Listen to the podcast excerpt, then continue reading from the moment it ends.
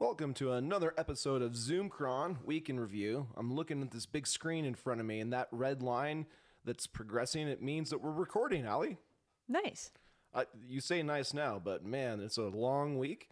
There's a lot of material to go through. Just, uh, just actually listing out the posts kind of made me tired. There's a lot. There was like six or seven, There, you've been busy. and there's only five days in the week. So, but I'm trying to break through narrative control in many, many different ways. And today, one of the things I realized is that being denied public comment, in part because there was no public comment, and I should have known that because I'm I'm looking at all these schedules and agendas, PDF versions, HTML versions. You know, I'm doing my due diligence, but I I, I biked back in in sort of anger after uh, stomping out, saying I have better things to do then, huh? Kind of like that. Um, and then I realized that it's true. And there was no public comment. It was just a chance for what was it? Um, we're going to start sort of at the, the very first post uh, or the, the most recent one. So that's Okay. reverse order just a bit. But I want to I want to get this one off my chest because it was super annoying. And it was a Friday and it's a beautiful day out, even though right now there's like a storm blowing through and there's like rain. We are sitting here Friday evening. It's May 12th. Is it? Oh yeah, it is May twelfth. It is May 12th. There was supposed to be no rain in the forecast, by the way. There was supposed to be yesterday, then there wasn't any rain, and today it says all sunny, and now there's rain. I saw these these clouds forming uh, when I was downtown doing a little performance, Oh. kicking off the noise complaint, and I, I hope they're okay as this rain has, has gone through. So, but so this is the this is the the meeting that I went to, the Missoula Community Advisory Group. I don't know what that means. Neither do I, but it's only the second time they've met. Ever? When did they form? ever. They formed recently, and they were there to talk about some reports on land planning and land equity. I'm, I'm kind of like looking at, at the at the schedule, and the reason why I can feel so scrambled is because they actually changed things on Wednesday. So here it is Friday. On Wednesday, I was trying to go to committee hearings, and, and I was on time. It was nine o'clock. I was confused because I I entered into a presentation by the fire department that was like in the middle of happening. And Gwen Jones was nice enough, City Council President Gwen Jones was nice enough to kind of let me have public comment in the middle. Oh. Uh, because the police department was also coming in. They were talking about budgets. Yeah. It was supposed to be land planning. So the thing actually on Friday they were discussing was supposed to be what they began with on Wednesday. Are you Oh. are you following, Ellie? Sort of. I'm barely following myself, but um, instead of land planning at 9 a.m., they started with some budget talks at 8:30 a.m. And I'm a little annoyed because I'm doing so much work, and the, in the media, I am I'm a non-existent person. Why do you say that? Well, there's a blackout, I suspect, and I'm going to get into that because that was one of the posts. But Okay. wh- where should we begin? Should we begin at the beginning of the week? That makes most sense to me. Okay, now that now that I kind of ruined it just a little bit by starting with the most recent no, post. it circles back. Okay.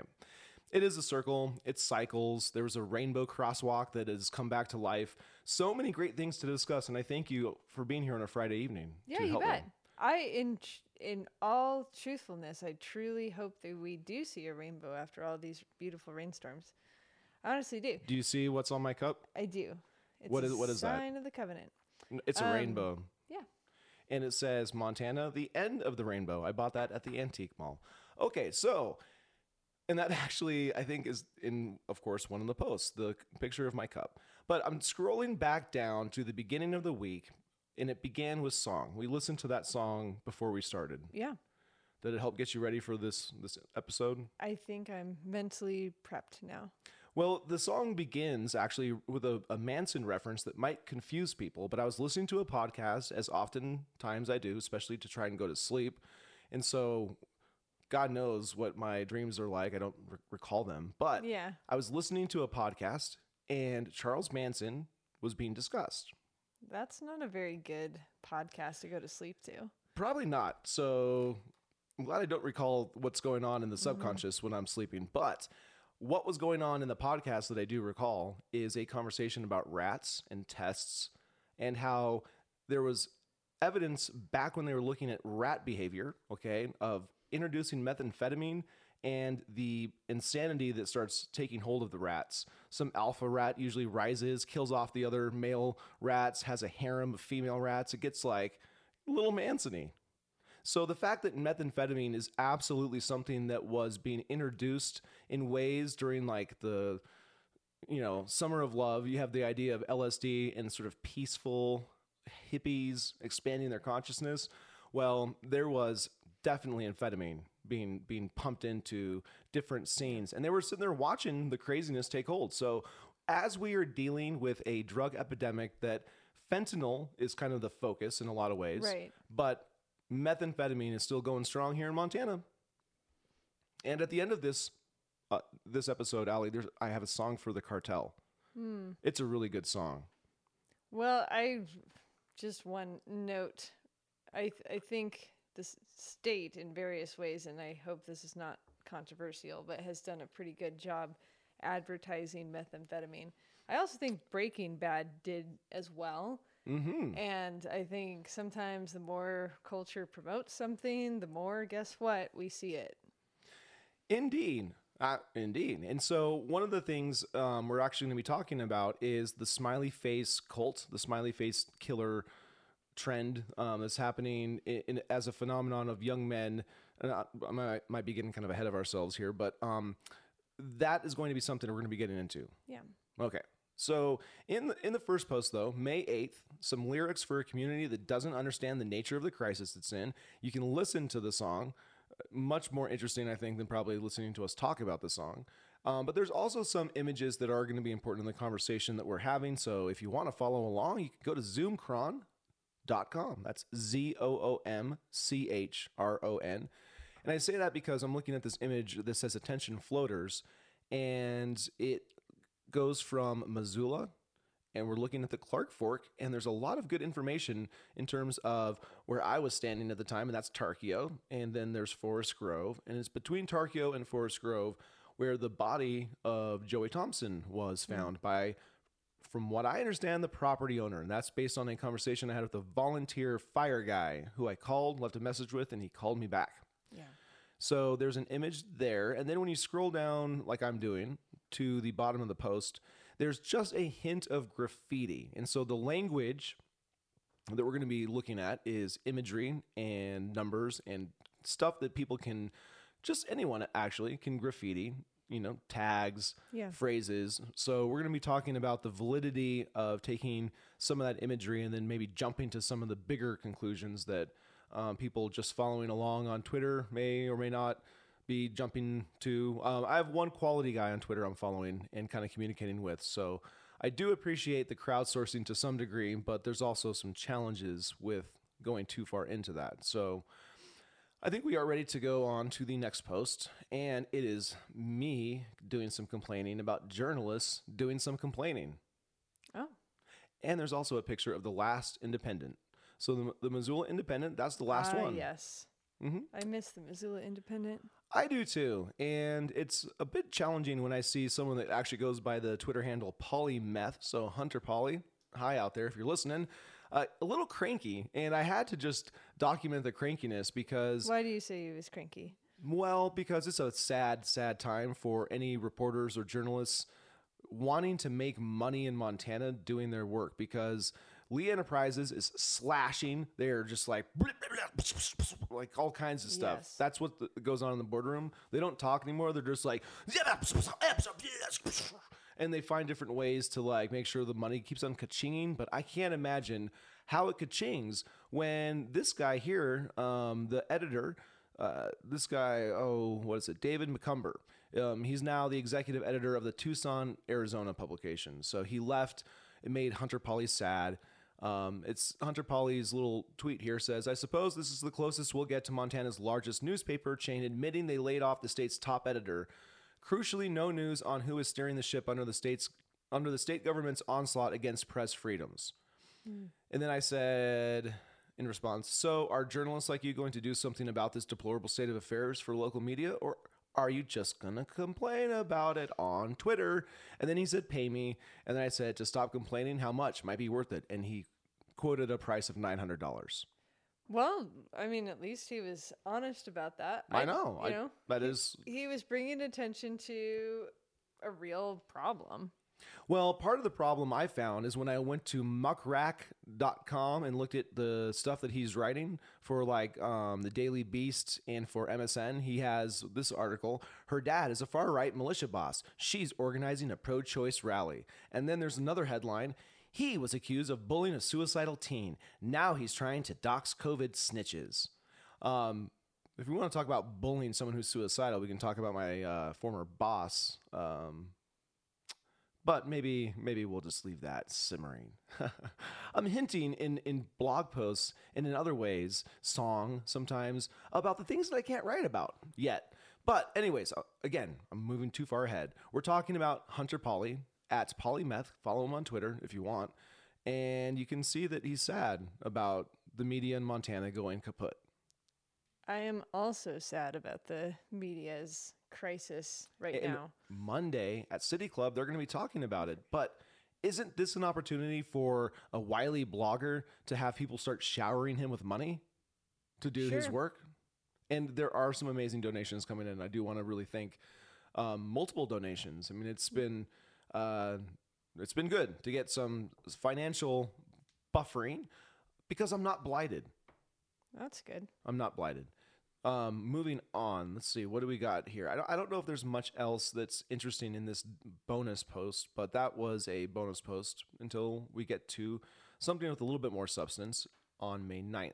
And so, May 9th is when we are now going to start talking about the symbolism of graffiti. The title of the post are the symbols, are their symbols and tactics being shared by an online subculture of killers? Are there? Yes, in So- some cases. We drove out there and you saw this graffiti. Yes. And what was your impression? Childish. I mean, the, the first impression. I, I'm sort of a feeler, so I can sense things. I mean, I, I don't know how to explain it exactly. I see things with my eyes, but I, I mostly like feel them. I feel the weight of them. And in this particular case, for, I, for whatever reason, I just, I, it kind of felt like high schoolers. So, 777, you pretty quickly uh, understood the numero- numerological uh, meaning with in terms of Christian thinking when it Well, comes to seven is the number of perfection. and three sevens, and I found this when I was kind of looking this up. But like th- 777 is sort of a divine Yeah. It's also in the Kabbalah something significant. And so Aleister Crowley, a well-known occultist and son of a bitch, in my hum- humble opinion, has a book with 777. I think it's Liber All 777 in the title. We also are looking at the graffiti p- images of a pentagram. So pretty kind of obvious upside down pentagram with a circle around it. I love Satan. Also boobs in the same color as I love Satan. What Yeah. I mean, high school vibe? yeah. It, yeah. Yeah. But I mentioned something earlier too that sometimes I've seen graffiti which seems innocuous on the surface, but it also has a very dark presence to it too. Yeah, no, we were talking before recording um, a, a couple days ago about about that impression that um, that I think you can get in is something that people that do have extrasensory abilities, which you know a lot of people do, and they're tapping into that. My ability to summarize right now is a bit stunted just because of fatigue. So I'm going to use Wikipedia as I often do for shorthand, so people can understand just a bit quickly a bit more quickly than I can explain it. The smiley face killer phenomenon. So this is from Wikipedia. Don't blame me for using it. The smiley face murder theory, also known as the smiley face murders or smiley face killings, a bunch of other permeations, is a theory advanced by retired New York City detectives Kevin Gannon and Anthony Duarte, as well as Dr. Lee Gilbertson, a criminal justice professor and gang expert at St. Cloud State University. It alleges that a number of young men found dead in bodies of water across several Midwestern American states from the late 90s to the 2010s, and of course, happening now, did not accidentally drown, as concluded by law enforcement agencies, but were victims of a serial killer or killers. That's plural. The term smiley face became connected to the alleged murders when a when it was made public that the police had discovered graffiti depicting a smiley face near locations where they think the killer dumped the bodies in at least a dozen of the cases. Gannon wrote a textbook case study on the subject titled Case Studies in Drowning Forensics, a book I'm glad I have. The response of law enforcement investigators and other experts has been largely skeptical. Skate fast, eat ass. That is another image. That was an abrupt transition from the Wikipedia article. I know, I know, and I, I actually, I'm sorry, I kind of delighted in knowing that that was going to be abrupt. But skate fast, eat ass in red graffiti, and then a, a little smiley face. That, for whatever reason, feels more serious than the pentagram Satan stuff. I don't know why. Hmm. And veggies. So someone added something that was a healthy suggestion in, in terms of what would probably give you a little bit more quality nutrition. Eat veggies. hmm As an alternative to the, the other thing I said. So the graffiti, you know, it, it does seem a bit childish, a bit amateurish, a bit uh, high schoolish. One of the things that I am I am interested and worried about is how this has become such a cultural thing now. There's people on Twitter that are looking. You're, you're blushing. Stop stop blushing. Um, there there are people on Twitter that are looking at the phenomenon in Austin and Chicago. In Missoula, I think it's important to note does have some pretty strong Chicago ties, especially up north. It does. the Pritzker, so Linda Pritzker and the Thousand Buddha Garden place. Uh, we we have some diehard Democrats.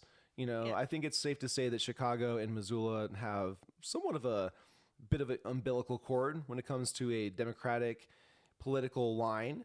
Uh, that we were also one of the 32 states that were involved in the Victory Fund uh, Oh, money yeah. money washing, money I laundering scheme for that. Hillary Clinton back in the day before shit really got weird. So Joey Thompson allegedly went missing in this area, last seen by friends 4 a.m. ish. It's been information has been kind of trickling in to both you and I. Even just today, biking around, I ran into people that that gave me more information, and it's it's hard to kind of even know what what to state at this point. I think we'll Yeah. be pretty careful. There's a Yeah. post I have brewing in my head. I want to talk to you about. Yeah. Um, but th- there is a point in which there's questions that anyone in the family, okay. One of the one of the things that's uh, uh, clearly upsetting, I think, to someone like Angela Mastrovido, who's probably watching this, I would imagine, um, since her daughter was found in May by the Clark Fork River, um, 2022. in of last year.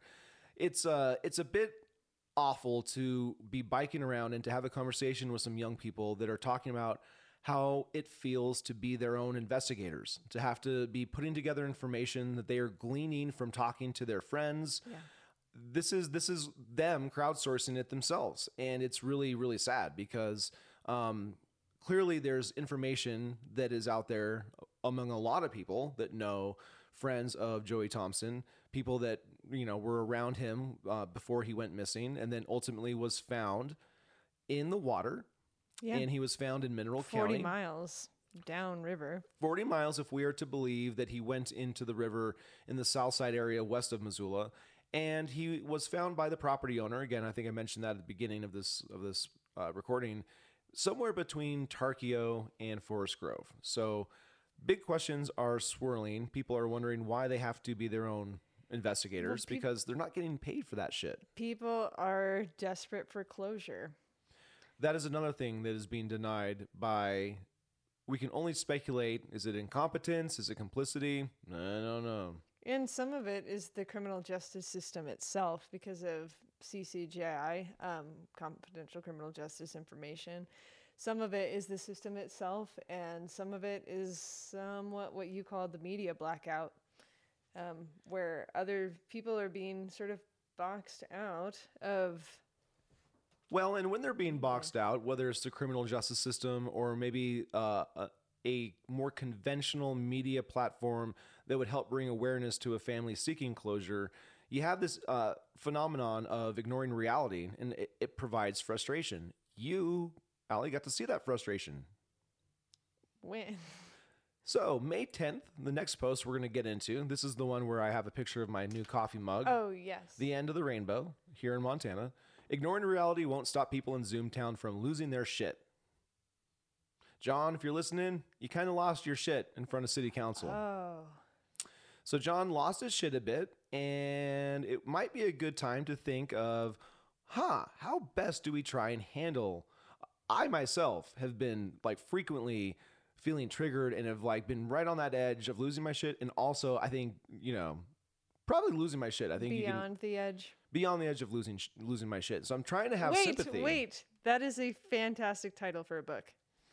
Oh, I, I still think I I want to go with last best place to kill your wife. Well, that's dark. It is dark. I like But- the other one. John's public comment a bit frustrating. You can listen to it. I took a little snip, recorded it on my phone, and then transposed it to the Vimeo thing, so you can hear it at the blog post. And and then I started featuring some Jonathan Choe. That's right, Jonathan Choe. He's a Seattle journalist. There were crickets, in case you didn't hear that.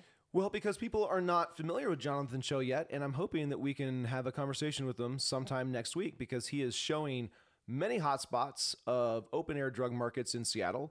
He is documenting it now more officially with a institute backing him. He used to be local uh, in terms of the news or the KOMO 4 TV. So um, I have a lot of interesting tweets, and one of them actually, which is not in this post from uh, what I say, May 10th. One of them talks about the jail and the sheriff in Seattle, which is interesting. That is interesting. And I think Yes. Seattle can be a harbinger for what might come in Missoula. So I think that conversation is really important. well, I actually have a client back in the day when I worked at the the homeless shelter, the Poverello Center, and I've been messaging back and forth with Mr. Choe. So he's never heard of the Poverello Center. I don't know if he's heard of the client I used to work with, but this guy was notorious, and Seattle would send him to Missoula. Um, Missoula would send him back. I think that was just me clearing my throat. Um, and so it's a it, it's it's fascinating. It's okay. You can clear your throat. You have to you have to cough. Sorry.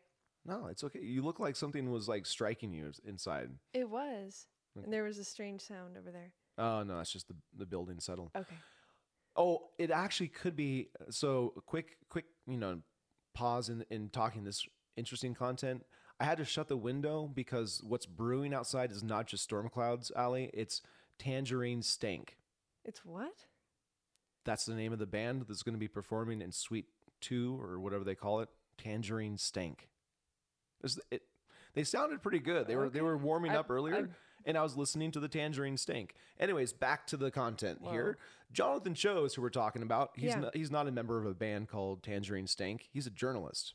And he's documenting some stank on the streets of Seattle. You knew there was going to have to be some kind of I stank figured tie-in. that was coming somewhere. shit. There had to be, and not just shit, but urine. And we're going to be That's- talking about oh urination later. Oh my later. gosh. This is ridiculous. But this is the reality. I appreciate, as I've been saying in my public comment campaign, um, especially to the police commission, which I, I talked to on Thursday, how much I appreciate the boots on the ground people dealing with reality. No, weren't we walking somewhere and I just was overpowered by the smell and you said something to the effect of I don't even smell that anymore? Yes, so it brought me actually back to the Poverello Center because we were in 'Cause we were- proximity yeah, was- to the Poverello Center. I was Center. thinking that, yeah. um, yeah. So that visceral I think experience. that's, that's also a picture of secondary trauma too. Mhm. no, I, I could have been triggered Being at that point. desensitized to that. It's it's pretty interesting that that Choe is is doing some similar work in a larger urban setting. Seattle is Dying is a documentary that provided so much consternation among local service providers when it was brought up, and it was definitely brought up, and that's why I can tell there was consternation because the reaction was, I think, was it homeless porn? Is that one of the one of the terms that was used? I think homeless porn was a term. So what does that mean? It means people that are basically consuming content that is gratuitously awful, just to. I, I mean, it's almost like doom scrolling on on the you know the, for the sake got. so just one thought on that. I I definitely understand there are it, it is true just in politics generally it is true that sometimes you know we seek out information to justify what we already think right? Like you're seeking evidence that already substantiates your opinion. No i'm not saying you i'm saying people generally can have the tendency to do that. The problem though is when we throw the baby out with the bathwater and say ah we're not going to pay attention to any of that because it's just biased media or whatever then we sometimes lose the essence of what's really going on. And what's really going on is a public safety crisis. Well, and that's why I'm glad to provide proof that Fentanyl Awareness Day was a real thing. Fad. D- did you see that, Allie? So this was right after I was um, quoting the Missoula Current article about Bruiser and Bark, um, who are into puphood and have some cafe and something about queer prom, which we're just going to gloss over. You can go check out the post if you want to read more about that. Um, but I transitioned to Fentanyl Awareness Day, and I'm going to read you the exciting, um, the exciting quote because I don't know if you know, but like things are happening. So check this out. Tuesday marked National Fentanyl Awareness Day in the US. And here in Montana, those leading the fight against the deadly drug are working to get their message across. Isn't that cool? So, this includes Butte, where a fentanyl and opioid crisis was declared by Chief Executive JP Gallagher and Governor Greg Gianforte back in October. So I'm going to keep reading because this is where it gets Yeah. this is where it gets good, okay? A community action team was established in 2022 to brainstorm ways to attack the crisis head on. They released, are you waiting for this? A strategic plan back in December, and they have been meeting in smaller groups to further flesh out their ideas. I mean, Oh. it's it's I'm glad that this is helping get me excited and also the second cup of coffee because what I wrote in the blog post is wow, a crisis was declared and then a strategic plan and now meetings in smaller groups. This sort of circles back to the meth advertisement comment from earlier. Um, is fentanyl the new meth? You know, I'm not really sure. All I know is the guy that I'm looking at right now, uh, his eyes are demon possessed, and the the headline: "Man threatens man with metal tent pegs in the Missoula parking lot." It's kind of an interesting weapon of choice. It is, and I really wish Nick Christensen would respond to me. I've sent him three emails. I kind of let him know the third one is going to be the last one because I was finally taking the hint that he just was not that into me. But he'd scheduled me in the past on KGVO so I could talk about things like um, a non-compliant sex offender who assaulted two MDT staff, and we're going to be getting to him. But I am unable to be on KGVO. It seems to to rock their airwaves, to get those callers calling, to to speak in in the kind of frank terms that I think they're kind of concerned about. So, What? They're how does out. that relate back to the tent pigs? well, because KGVO is the Oh. if people aren't aware, in Missoula, KGVO is the the basic the one of the only uh, news platforms that consistently puts out the images, the mugshots, and all of the felony uh, felony charges. They're also the preferred platform for Kirsten Pabst or one of her lackeys to put out the weekly crime report. So I suspect things that I might say in criticism of her palsies in the sheriff's office, I, I think that would probably earn me a "don't get on the airwaves, don't let Travis on the airwaves" kind of thing. So. Just my speculation, of course. I just had a thought. Hmm, what's that? So, and I don't want to put words in your mouth. This is the only thing. This is so I claim and I own this thought. Like as as far as um, any government agency and in their performance or whatever, I think it's important, at least for me, to differentiate between some of the individuals that work within the office and then the formality of the office itself. And so my beef ends up being when I feel like the I mean f- first of all law enforcement needs to be supported financially They do. and otherwise they need to have capacity to do the job that they that's required of I them. made that argument at the sure. at the police commission. Yep. Yeah, and I think that's a good thing. And I think so so as not to be confusing, it's not just generally blighting an office or saying these people or this particular department is bad. It's sometimes when it feels like a failure to act or certain abuses of power, those are the points of contention. It's not for the entire institution, it's for specific cases at specific times. And I think that's just an important distinction to make. It is, and that's why um, when I'm talking to the police commission overseeing PD, and that's city, it's interesting to say things to them like, "Hey, sheriff's office not included in the DOJ investigation." Um, and the, I, I saw some looks like, "Hmm, really?" But we're gonna actually segue now into that topic because we have. Um, well, in, in certain ways, we're gonna we're gonna be segueing into that topic because it's gonna be through the lifeguard group that we're going to be talking about the sheriff's office because there's a connection, Through the looking glass. kind of like that, but more like um, through Lowell's facial hair. We're going to trans- transpose ourselves into a wondrous land of silence, of quietude, and we're like, hmm, why is it so quiet? Where where's the action? Because when you're in the fight against human trafficking, you, you kind of think of action. You think of stuff happening. You know, for example, what going in vans to the Super Bowl and trying to find the victims and save them. You think of that kind of action, right? That that would be really sort of like on the ground. Hey, let's get some shit done. But it's been quiet. It's been so quiet. I had to document the fact that it's been weirdly quiet from the lifeguard group so, uh, just a kind of interesting thing that a group that is oftentimes searching for missing people, especially if there's a connection to human trafficking, it's just it's fascinating to me the silence. Interesting. So I guess organizations have the discretion of whether or not they choose to search for someone, even search and rescue. And also, they should then have better explanations when someone like me, who has the freedom um, as a journalist to ask questions, to knock on doors, to say, "Hey, Carson, here's my card. Uh, are you familiar with my work? You're not. Oh, well, you know, blah blah blah blah blah." And and so Carson, um, Carson is working for the lifeguard group. His dad founded the lifeguard group. I talked on the phone also with Tammy. That's Lowell's wife. They're all working at the lifeguard group. You start getting a feeling that, hmm, keep it in the family, you know, why? Well, the connections start getting a little bit more entangled. And again, this is starting to go into the Joseph Thompson story. So Joey Thompson, um, I did confirm that that Tammy knew Joey's sister.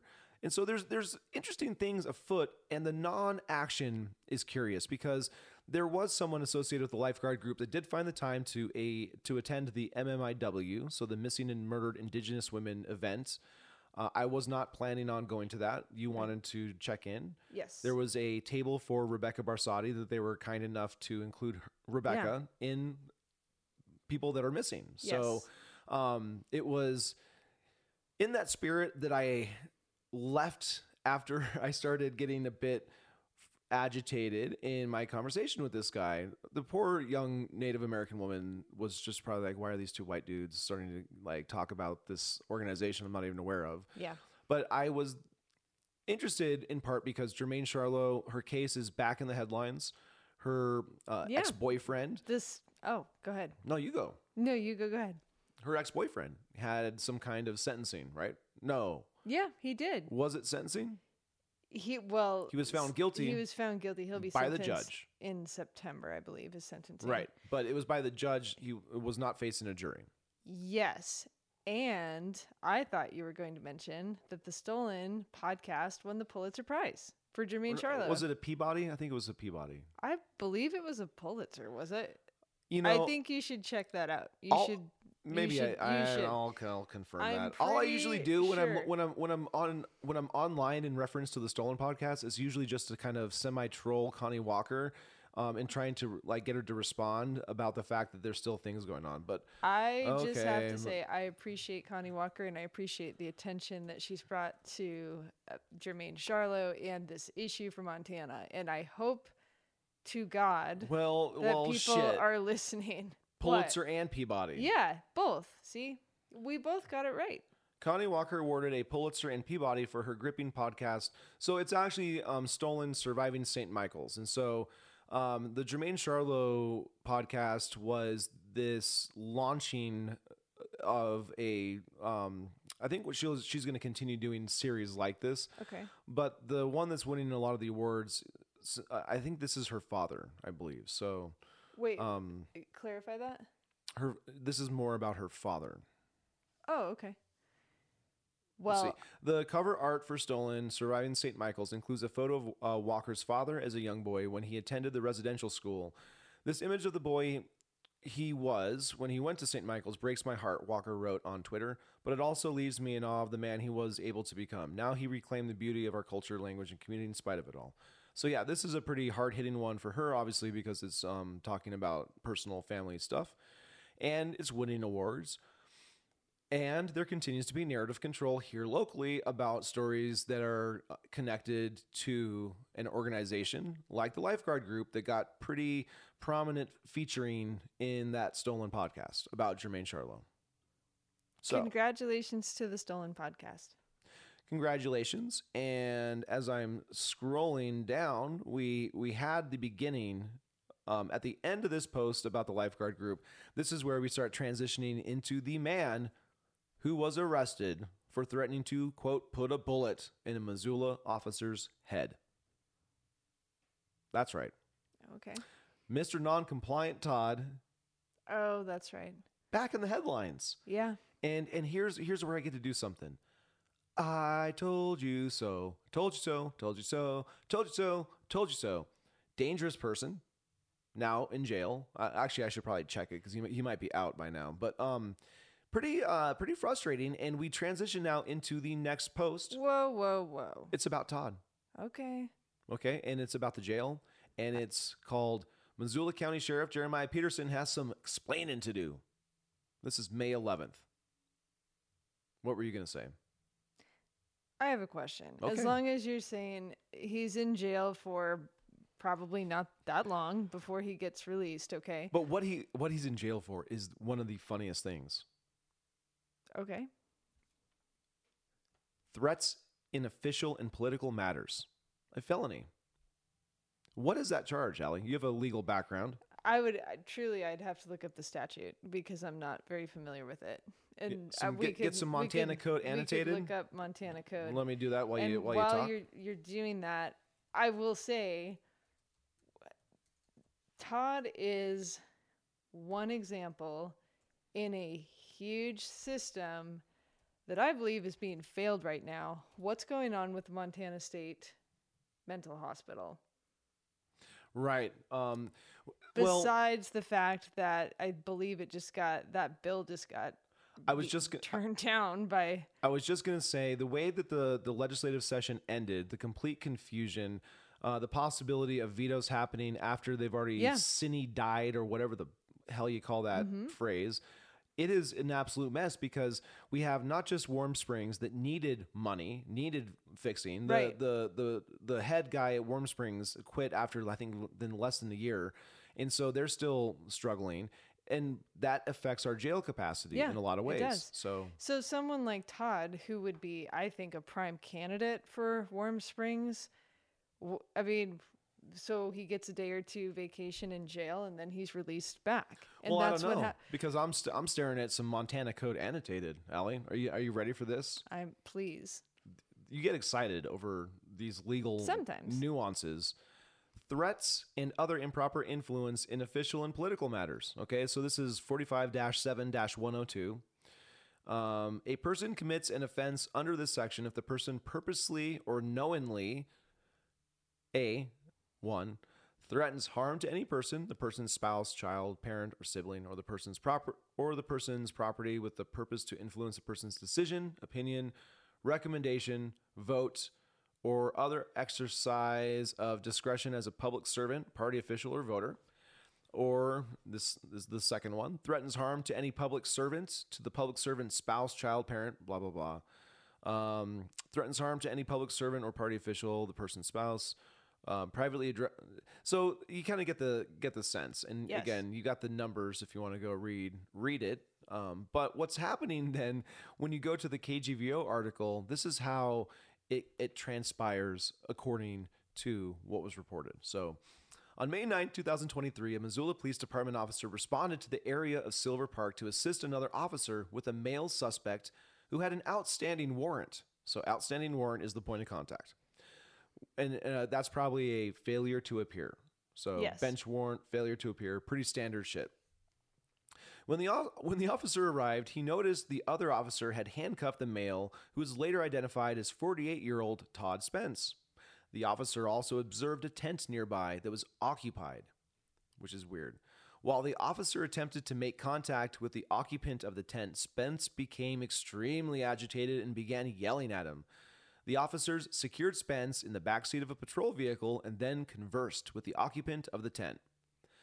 While in the patrol vehicle, Spence began kicking the cage and door and continued to escalate despite the officer's warnings to stop. Spence continually told the officer that his arrest was unlawful and the warrant was bullshit and that his rights were being violated. The officer explained to Spence that a judge was available to see him on his warrant and transported him to jail. According to court documents, Spence became very agitated about going to jail instead of going to see the judge and stated, I'm going to put a bullet in your head. When the officer questioned Spence about the comment, Spence denied it and stated he instead told the officer to put a bullet in the officer's head. this is I bolded this Yeah. or I emphasize this part because this is so bizarre. Based on his training and experience, the officer believed Spence was attempting to influence his decision to take him to jail to be seen before a judge on his warrant, and that the threat was an attempt to change the officer's decision so that he would potentially be released sooner. That's one way of putting it. What does that mean? Can you help pr- provide any clarity? Because I am Well- really mystified about that. because rem- go back to the statute so it has to be the threat has to be in relation to the person's decision as like a public official and so to level that charge they have to develop a nexus between the threat and that person acting in official capacity Right. And, And the attempt to influencing their influence. decision Right. someone saying i want to put a bullet in your head i guess that can be interpreted as i mean I, i'm it's curious why they did it under that statute but um he could probably also be pinned with intimidation or other things Interesting. Well, in my comments to the police commission, I mentioned something that I also referenced in this blog post, and it was Kathleen Jenks, a Yeah. former judge, back in February, I think of 2021. Let me just double check that. Um, yes, so this is February 3rd, 2021. And I'm going to read this little snippet. So these are uh, this is a quote from the article. Things are really, really, really difficult right now for both the lower courts, but specifically municipal court. Municipal court judge Kathleen Jenks said, "The county is refusing to hold our people." I emphasize that because I thought that was some crazy shit. That's because of a resolution passed by Missoula County Commissioners last March. It says the jail will no longer take those charged with nonviolent misdemeanor offenses, nor those arrested for failing to appear in court, and it's all because of COVID 19. Missoula County Commissioner Josh Slotnick said it helps with staffing and other resources because he points out there's no other jail or plan B if there were to be an outbreak at the jail. and that is true i mean at that time especially that there is truth to what he's saying that it would be overcrowding and that's especially in spacing i mean that was a nightmare Well, covid was an absolute nightmare in for the criminal in- justice system Right. Um, and you saw that up close Yeah. working in a nonprofit capacity. But um, what in, in one of the previous posts that we've already discussed, I did reference the fact that it's officially over. The COVID the COVID thing is officially over. yes And the question has to be jail capacity, what's going on? We we already know that the state of Montana houses people in the county detention lockup and that they shortchange the county in terms of how much they pay per inmate per night. That's been a longstanding um, conflict. That's been sort of proceeding through litigation, actually. So, county against the state. I have questions, and I'm, I'm sure there's ways to, to get the information, but um, federal jurisdictions that might also be using the county detention facility, their ability to compensate the, the, the sheriff's office, what that might mean for safety, for public safety, and a hippie named David Winterburn. Are you ready for this hippie? why do you say he's a hippie Well, because I was given a uh, a source. I have a source on this guy. Rasta Dave is is his name. Sort of like his street handle, his name. He's not a homeless person. He just kind of looks like one in his mugshot. But David Winterburn was arrested for burglary of a residence. Okay, this is a felony, felony theft, and then he was released, and then he lost his shit. One of many people losing their shit in Missoula, Montana. Mr. Winterburn, though, when he lost his shit, Lowell School went on lockdown as a precaution. That's unfortunate. It is very unfortunate. And the question is okay, how are we screening people? How quickly are people that might really be presenting as having some significant mental health issues and might be posing a risk to the community? Are these people being flagged? And is there anything we can learn when someone like David Winterburn is released and then so quickly loses his shit? Had a pretty serious firearm, from what I understand. I actually know someone that saw this uh, firsthand all play out um, close to his residence. And so these these things people are in our community are feeling in a visceral way because they're happening in front of them in the daytime. They're not being kept to the normal pockets of of uh, sort of socioeconomic misery that y- in years past it was able to keep. There's a real big hope that you know tourists are going to be coming back full strength this year. People are wanting to make money and survive if they are able to Yeah. inflation. Shit's getting expensive. And Rasta Dave lost his shit and now he's in jail. All right. Uh let's see. We are getting maybe close. Oh, that that picture of of Todd. We're just going from one fun thing to the next. I also made some public comments, but you're making a silent comment, and that silent comment is the T motion for taking a break. So we are going to take a break. We're going to hit the pause button. I actually the coffee's gone through me, so that's going to have to be a part of the pause. And coming up, we're actually going to be talking about a urination experience I had last Uh. weekend. Come on, it's about the Portland Loo, Allie. Okay. Okay, you almost used it yourself. I didn't. Well, I did, and I'm going to tell you about it after the break. All right, and we are back. Business has been attended to. The tangerine stank, I can hear through the walls. They are they are rocking. I can hear them too.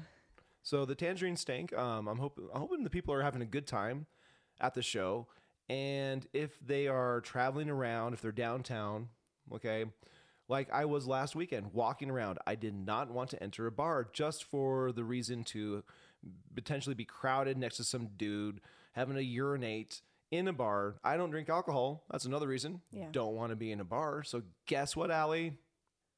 What?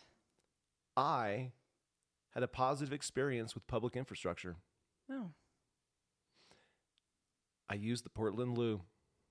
I thought you were going to say you held it. I no, I, I you know, I had been holding it. I had been holding it. I did not want to risk some kind of law enforcement interaction because an alleyway back in the day, you know, may have been in, uh, something if I was drinking, less discretion being used.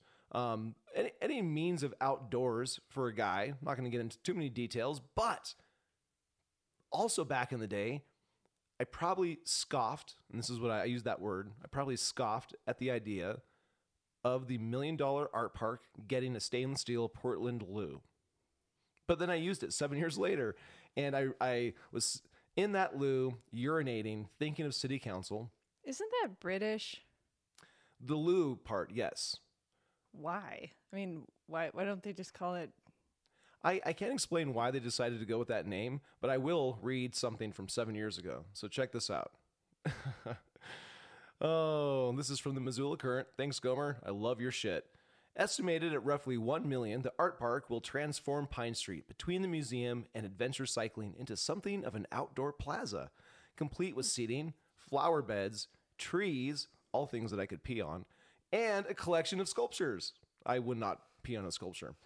The Mayor's Downtown Advisory Good. Council, something I used to be a part of, had identified the need for a public restroom in the north end of downtown. I think I was part of that conversation, like literally. You probably were the one who suggested it. Yeah, not the Portland part though. Millen said, waiting for the loo to arrive. Okay, I, did I just skip past that? The Mayor's Downtown Advisory Council had identified the need for a public restroom on the north end of downtown, Millen said, waiting for the loo to arrive. Oh, I guess he said that as he was waiting for the loo. Haha. They looked at other cities and what's out there before landing on Portland Loo. Madden Fabrication bills the Loo as a quote unique solution to a universal problem. Just wait, just wait. Hold your hold your breath. Manufactured in Portland, the units are easy to maintain, resistant to vandals, and well ventilated. Hence, the collection of louvers lining the top or louvers, levers, louvers, L O U V E R S, lining the top and bottom of the walls. So it was a positive urination experience. I can now attest having used the Portland Loo late at night on a weekend But why? because I had to pee. No, but what? I, I don't understand. How is it any different than a porta potty? Well, so it's safe, okay, because you can see things. So if um, the the slats allow you to um, be both private but having ventilation, and you can you can Private see. and public at the same time. Yeah, we are going there. Yes, actually, but you should don't mock it until you've tried it. I am now I, I- am a convert. I Once- really don't want to. Well, we're gonna check it out next time we're downtown, um, and then because really what I want to show you ultimately is going to be the pretty pretty crosswalk. It's a it's a rainbow crosswalk, and not only is this crosswalk like rainbow, it, it has to be maintained, which is pretty awesome for whoever's job it is to maintain the rainbow, and it ha- it has its own sign that has not been ripped out of its concrete you know base and then thrown down a flight of stairs like one of those other signs Oh, on I Bear Tracks forgot about Bridge. No, this sign has a has a picture of the Rainbow Bridge, and I took a picture of the picture of the Rainbow Bridge on the sign. Are you wait, following? wait, no. I know it's it's Yeah, confusing, it's- but that's a lot. let me just read what's on this sign. In 2018, Empower Montana and the city of Missoula installed a rainbow crosswalk near the art park as a symbol of solidarity and visibility for the LGBTQ plus community. The crosswalk is a colorful contribution to downtown public art. So earlier tonight, I provided a loud contribution to public art. Also, there were some murals being shown um, in the alleyway that the Radius Gallery reigns, R E I G N S reigns, and I say that because the Radius Gallery they got $100,000 in tax increment financing for the building next to them, which is now part of the gallery. I was checking it out. I was sitting there ogling it. They probably thought I was going to come in and get some art, except I was on a bike, which if I bought art, how could I bike away with it? Right, that came from the transportation conversation on Thursday. That's what we were. You thought Yes. we were going to be missing something. You thought we were at the end of the posts, and Yeah. you're right. I did not like hardly even write about the the, transportation presentation in the Wilma. Yeah. How, how um, could we have almost missed that? Was that must have been Wednesday or Tuesday? I don't know. It, it does kind of run together, but one of the fascinating things about this presentation, I think it was Tuesday. and the whole meeting is who who called the meeting. no, it was. It was Fentanyl Awareness Day. I remember it was May 9th. Okay, well there you go. Fentanyl Awareness Day provides some actual helpful it marker was a grid. for for those of us that can't have a trouble tracking the week. Um, Fentanyl Awareness Day helps give you the marker that that was when we entered the Wilma, Yeah. And we were presented with the lane reduction plan. That was also part of I think my presentation at noise complaint at the X's tonight. I think I was talking about lane reductions, maybe how I was blighted. I think possibly how there's still a war going and the battle's been won by them, but the war rages on. I think that was part of what I was saying. It was a pretty civil conversation on Tuesday. Mm. It was because the opposition strategically stood down and they listened to people like me make the first comment, Well, the- talking about the actual uh, infrastructure of the bridge and how dangerous it is for bikers to both merge on with pedestrians to get across the bridge, and then as you're going north over Bear Tracks Bridge, to merge back into traffic so that the vehicles, if they're not looking to their right and they're trying to take a right onto Front Street, they're going to take your shit out. I think And I'm people, avoiding my shit getting taken out. people made fairly insightful comments all They did. around. I, I I thought it was a really positive forum. And the guy from Zara Gallery was the one that talked about how art oftentimes is not biked out of right, downtown. that's right. So he was making a, a defense of cars and the reality of cars because there was one commenter that said, Hey, some other place just made it a walking downtown and it's great. And I think it's outside of the box thinking. It's crazy outside of the box thinking. But I'm the little plant that's coming in here in controlled opposition. Manufacture consent. I don't think that guy was a plant. He wasn't. I think he truly believed. I think he was a true believer. He was a true believer. I think you're yeah. right. Um, also, uh, there's um, a belief that you need to work and get paid. And the the guys standing around one, two, three, four, five. I'm glad they all got paid to make the little crosswalk colorful again, and that multimodal transportation is so popular in in Montana that the four months out of the year that you can enjoy colorful crosswalks without snow on it, um, and you can bike around. I'm glad that there's so much emphasis that that the money for infrastructure for transportation will continue. They're chasing a grant. So 25 mil or something for the federal grant is ultimately what they're chasing. One of the benefits for the opposition to the lane reduction part of this three part scheme that they're going for in the SAM, SAM is what they call it, um, safety and something, Something. modal, I don't know. But um, if you want to know more, there's information out there. The opposition has years until this comes to fruition. They're talking about even once they get the grant, it's probably going to be a couple years before they redesign everything. So, Right. two, three years out, ultimately, Yeah. is what we're looking at. And by then, America may not exist. We could just be a smoldering pile of rubble. I vehemently disagree with that. okay, well, some America of us are definitely will fighting. rise again. But I'm glad that we were reminded to t- discuss that presentation because who called the presentation? Who, I mean, obviously the city presented, but was it the opposition because Nick Checota offered the Wilma as some kind of neutral site?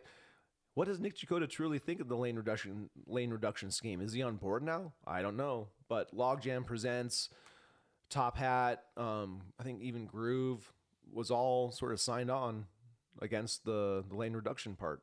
So There were a lot of things businesses.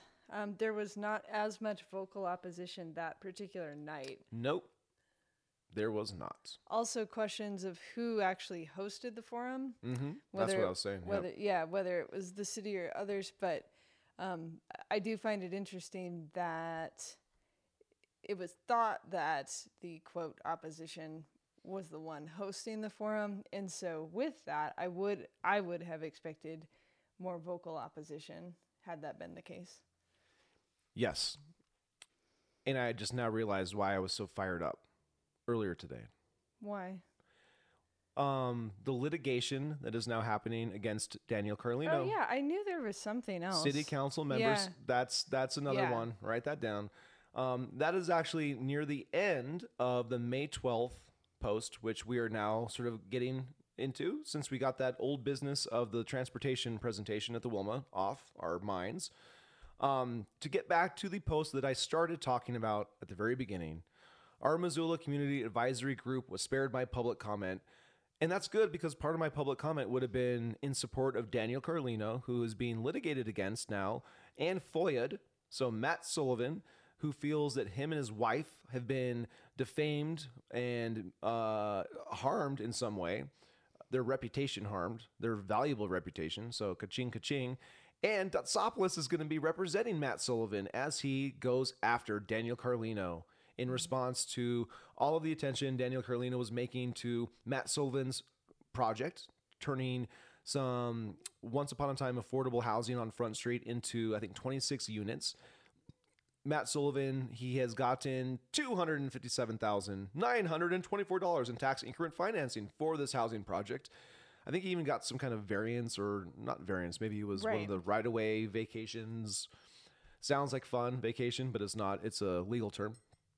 But Daniel Carlino now is facing litigation. He has faced, like I have, significant retaliation for not being down with TIF. That's tax increment financing. He had his lease ended by Barbara Koostra. I discovered that at the time because I was investigating why all of a sudden his lease was was up.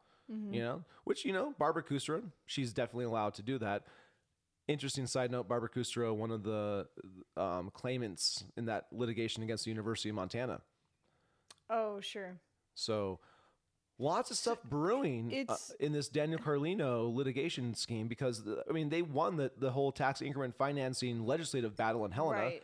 SB 523 um, was was put aside. It was tabled. It was done, and they're still really butthurt that that there was some kind of viable opposition to some of these local projects that are going on. So Daniel Carlino's in the crosshairs once again.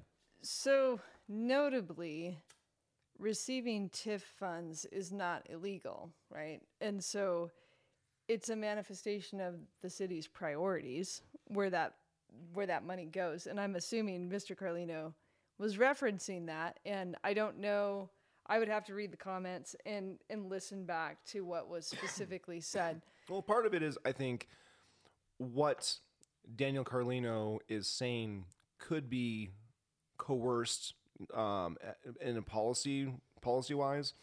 What could be conditional with with TIF money? Um, can you make affordable housing conditional? Can you force some of these units to be affordable? This kind of goes back to the Fourth Street condo conversation when, um, in order to vacate a portion of this condo project on Fourth Street on the other side of the river, uh, can you can you kind of use that as leverage, so to speak, Right. in order to get the developer to include affordable housing? The developer does not have to. Right. so we're in sort of an interesting gray area with some of these policies. One of the, I guess, like for the purpose of this conversation, at what point does something become maliciously speaking about like Mr. Sullivan, right? Um, and it's one thing to have a policy debate, it's another to specifically like target that business. I'm not saying that is what happened at all. I would have to like review the comments and, and like look sort of what is being closely. alleged though by by Mr. Sullivan as he Yeah. gets pretty pricey legal representation in Mm. Datsopoulos. Uh, what kind of representation Carlino has? I don't. Would he be covered by any kind of policy where, as a representative, that they help foot the bill? Is this going to be on the on the tax dollar potentially for Daniel Carlino to defend himself, or does he have to come up with money himself to be? I, I don't know the details of of this particular case and whether it's like as a public official or a private individual.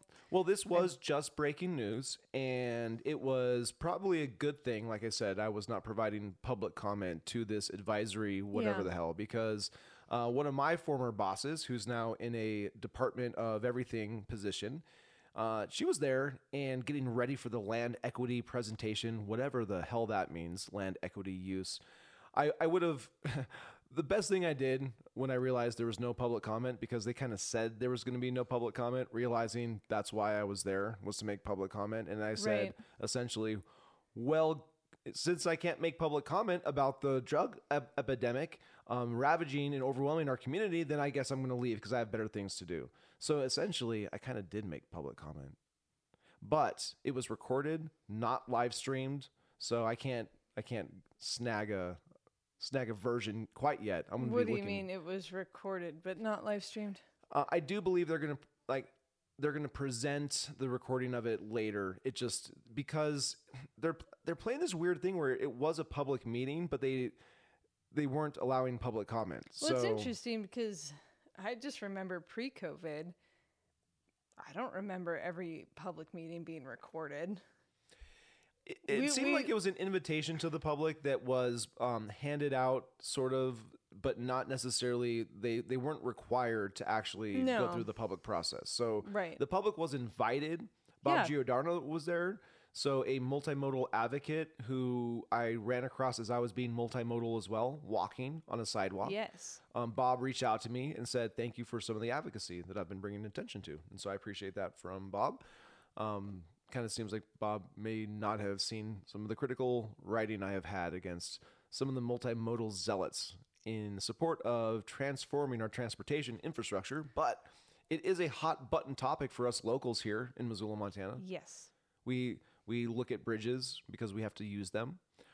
Another thing I'll just mention, the pedestrian bridge on the north side, that thing just went up in cost because inflation is out of control. So something Oh, right. Something that, that. was going to be 1 million dollars to address, it went to 2.5, it's now going to be 3.5 million dollars. That's a lot. That's a pretty substantial increase. It is, but here in Zoomtown, money does grow on trees, which is good, and you can get it if you know the right people and you donate politically to their campaigns. So it's just a matter of doing the right thing for the right people. I haven't, so I will say that we are soon encroaching on a season where we will need a favor that money can't buy. until then, I'm gonna have this song for the cartel because they have a lot of money, and if they come into our community looking to target narrative busters trying to expose the fact that they have a presence here and we should probably be worried about it. Well, um, I hope they appreciate my my singing. Maybe I could be like a you know in the empire of the cartel that's taking over America because Title 42 is ending and apparently there's hordes that are going to be invading America did- very very soon. Um, maybe they'll they'll just like let me make some songs with my ukulele. You know, I can be pretty entertaining. So if that allows me to avoid a bullet in the head, the way that Todd Spence threatened law enforcement, you know, yeah, hey, best not to do that. yeah, don't do that, kids. So we are going to end with that song for the cartel. Ali, thank you for joining me tonight. It's a Yeah, it's you. a an evening where I can hear the noise out there. Tangerine Stink Yeah, supporters are, are getting excited. and I can hear the coffee growling. It is it is kind of sign because it's it's empty. What is it? What the coffee pot? the coffee machine. Yes. Yeah. All right. A gift from Jerry. Yeah. Thanks, Jerry. Thanks, Jerry. Okay, well, we're going to wrap it up. Thank you for tuning in. We will be around hopefully next week, but crazy stuff does happen. Don't want to get too confident in saying what the heck might happen next week, but I got a few ideas, a few things to write about. Um, some of the people that might be hiding stuff, well, you might get a little bit of light shown on you. So, oh, I got to show you a collage I'm working on too. That'll be for another post. Stay tuned. Zoomchron Weekend Review. I've been your host, Travis Williams Skink. Mateer, Ali, thank you for joining me. Thanks. Good night. Oh, the week is long. The risks are real. So maybe it's time just to sit back and instead of trying to beat them, you just write a song about them, huh? They're not bad. They're not from hell. They're just your friendly drug cartel. Do not judge or discriminate because their customs are a little strange. Have you played football with a severed head? Maybe it's a sign of deep respect. Have you watched the doc? Sicario? Or is Ozarks a better show? They're not bad, they're not from hell, just your friendly drug cartel. Do not judge or discriminate because their customs are a little strange. Have you drizzled honey on naked skin? Then kicked the nest so the ants dig in. Have you the doctors to prolong the pain? And politicians play your game. They're not bad, they're not from hell, they're just your friendly drug cartel. Do not judge or discriminate because their customs are a little strange. Have you highways and mountain drops and some pastors and strategic cops? Have you rituals to Baal or Set and enough washing cycles to fuel the jet? They're not bad. Not from hell. They're just your friendly drug cartel. Do not judge or discriminate because the customs are a little strange. I don't think you've ever played football with a severed head. Don't understand the common language of badging criminal respect, yeah? Uh, I've watched the movie Sicario, and all the seasons of Ozarks on Netflix, because it's an informative show. Because they're not bad, they're not from hell, they're just your friendly drug cartel.